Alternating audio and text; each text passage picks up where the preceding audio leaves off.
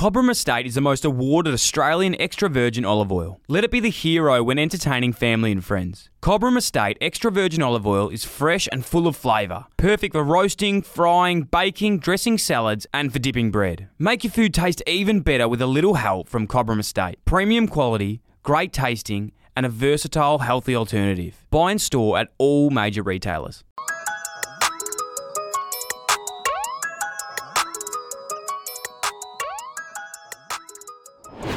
My personality is kind of like whenever I have my sights set on something, I kind of go all in with it, like almost a bit obsessive with it.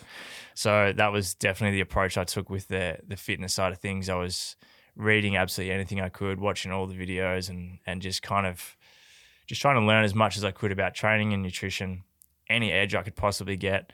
And you know, in hindsight, probably early on, like my main passion become fitness and mm. not basketball.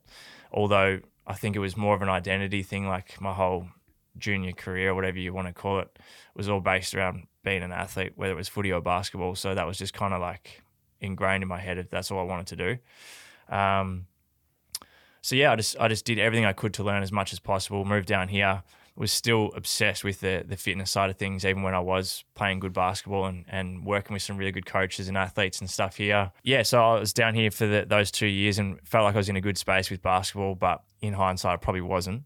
Um, and then end of 2013, I, I uh, needed an ankle reconstruction. So that was kind of my second year here full time and getting to the point where I felt like, as I said, I was reaching a good point with basketball. So at the time, as um, as a lot of things end up being, it's a, a blessing now, but it was absolutely devastating to get this this surgery, and that was my first real first surgery ever actually, um, and that set me back for a long time, like physically after the the ankle um, surgery.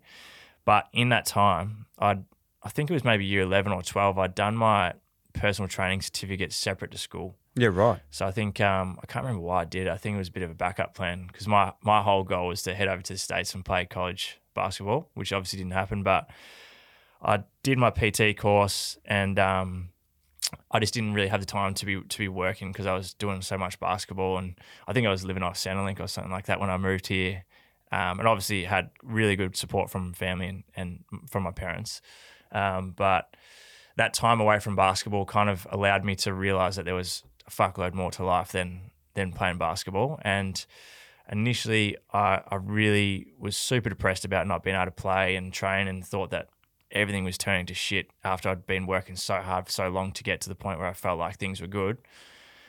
And quite quickly, I realized that I just didn't miss it as much as what I thought I did. And it gave me a time to, you know, I started personal training. Um, so I started as a, you know, running my own business as a subcontractor, I guess, um, as a personal trainer. And what went from spending like my whole junior career kind of focused on myself, I guess you could say, in terms of trying to reach certain levels of success within sport, being purely focused on myself, gave me the chance when I was injured to to help other people. And once I started working as a personal trainer, and um, by that point, I'd started seeing some pretty good physical results myself as well, just through all the stuff I'd learned. I was getting people messaging me and stuff, just mates and everything from from home in terms of getting wanting help with their training and nutrition and stuff. Um, so the online space, I started creating some programs for mates and whatnot. And as a personal trainer, working with people in person, I just fell in love with being able to share what I'd learned with other people and see other people change their life, yep. even in the smallest way, through the things that I'd been able to learn, which which quickly became my passion. So within the space of you know two or three months, I'd gone from being completely devastated and depressed about being out of basketball to not really having an issue with giving it up altogether. So from that point there, I, I literally have never played a game again, apart from a few social games. But um, I just decided to go all in, like kind of like I said before. Whatever I decide to do, I I go all in and, mm-hmm. and get quite obsessed with it. So my whole focus then turned to building my business and, and career within the the fitness industry.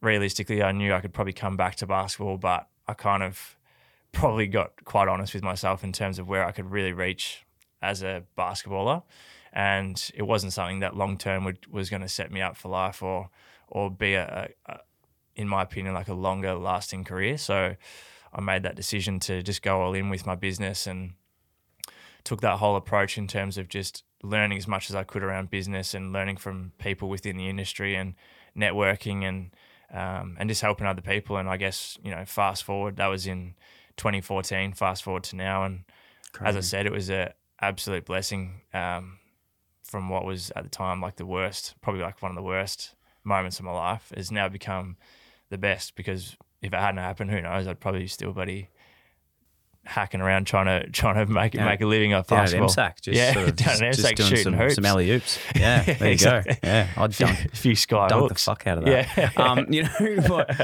I think um, being a being a podcaster, being someone who talks to people a lot, like like yourself, I nearly sometimes listen, going, "Fucking hell!" I feel like I've heard this story before because it's so similar. Anyone that's everyone, everyone's got Yeah. this part of their life. Um, call it whatever you want, like a moment of time, and, and there's not one. There's millions. This this shit happens every day. We're Mm-hmm. always faced with different parts and different scenarios, but like it's just uncanny how many people say like from such a shit thing like something beautiful happened from Yeah. it Thanks for listening to another Producey podcast. If you enjoyed the show, that'd be a massive help if you could like, follow, rate, subscribe, tap the bell, leave a review, or even share with one of your friends, or you could do them all. If you want to get in touch to share feedback, suggest a guest, or advertise with one of our podcasts, then email hello at producey.com. Thanks for tuning in, IllyXX.